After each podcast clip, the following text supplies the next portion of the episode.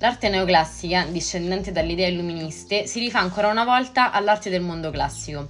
Intorno alla metà del XVIII secolo, gli scavi che avevano riportato alla luce intere città come Pompei ed Ercolano rinnovarono l'interesse degli artisti verso lo studio delle antichità greche e romane e Roma divenne il centro culturale per eccellenza. Il massimo teorico del neoclassicismo fu Johann Winkelmann, il quale iniziò un attento studio delle antichità classiche componendo una grandiosa opera, La storia dell'arte dell'antichità, che fu pubblicata nel dicembre del 1763 e che studiava l'antichità sia dal punto di vista cronologico che dal punto di vista estetico.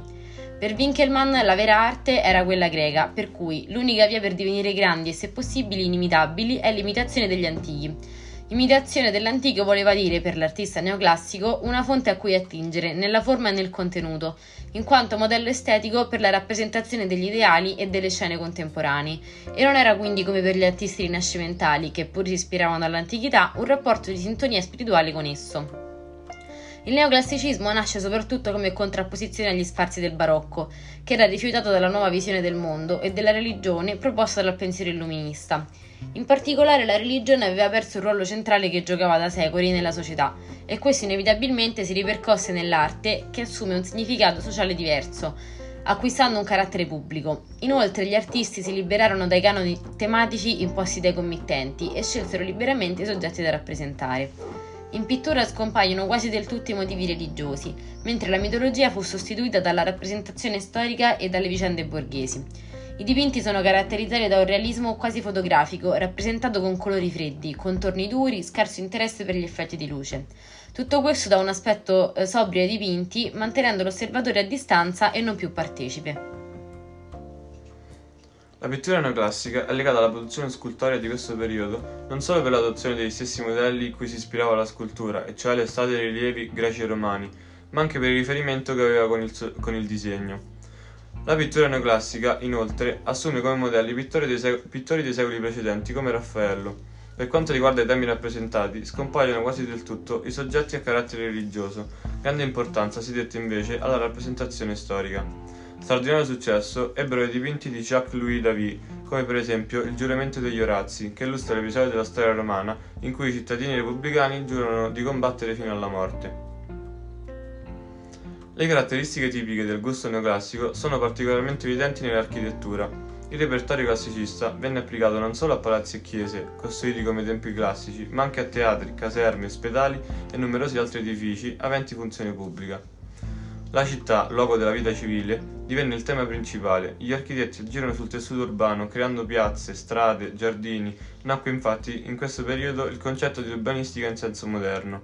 Emblematico fu l'esempio di Parigi, alla quale in questo periodo gli si diede l'aspetto di capitale europea.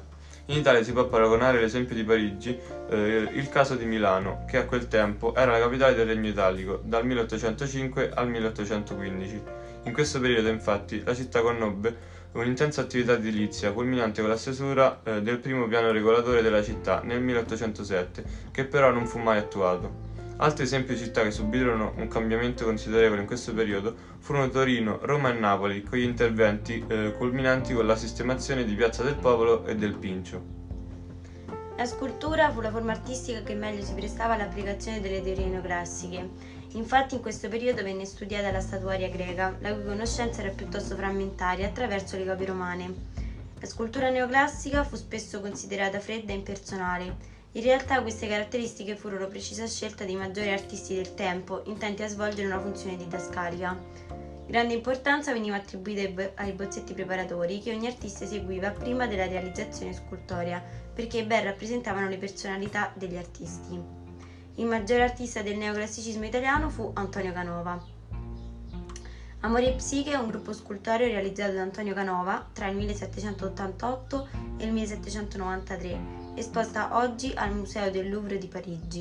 Ne esiste una seconda versione realizzata tra il 1800 e il 1803, conservata attualmente al Museo dell'Ermitage di San Pietroburgo, in cui i due personaggi sono raffigurati in piedi, e una terza, prodotta tra il 1796 e il 1800, sempre esposta al Louvre, in cui la coppia è stante.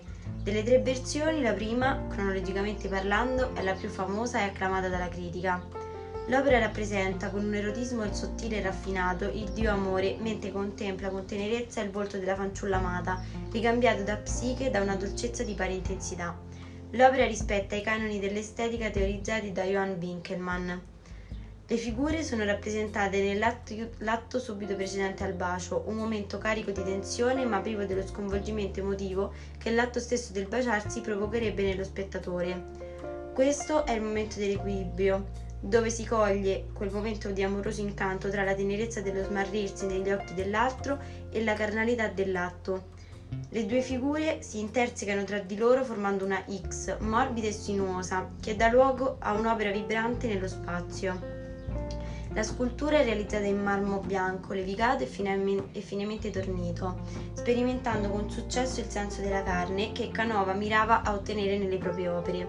L'opera Amore e Psiche del 1788 è un capolavoro nella ricerca di equilibrio. In questo squisito arabesco, infatti, le due figure sono disposte diagonalmente e divergenti tra loro.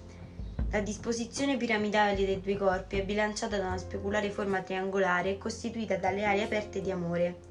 Le braccia di Psiche invece incorniciano il punto focale, aprendosi a mo' di cerchio attorno ai volti. All'interno del cerchio si sviluppa una forte tensione emotiva in cui il desiderio senza fine di Eros è ormai vicino allo sprigionamento. L'elegante fluire delle forme sottolinea la freschezza dei due giovani amati. È qui infatti rappresentata l'idea di Canova del bello, ovvero sintesi di bello naturale e di bello ideale.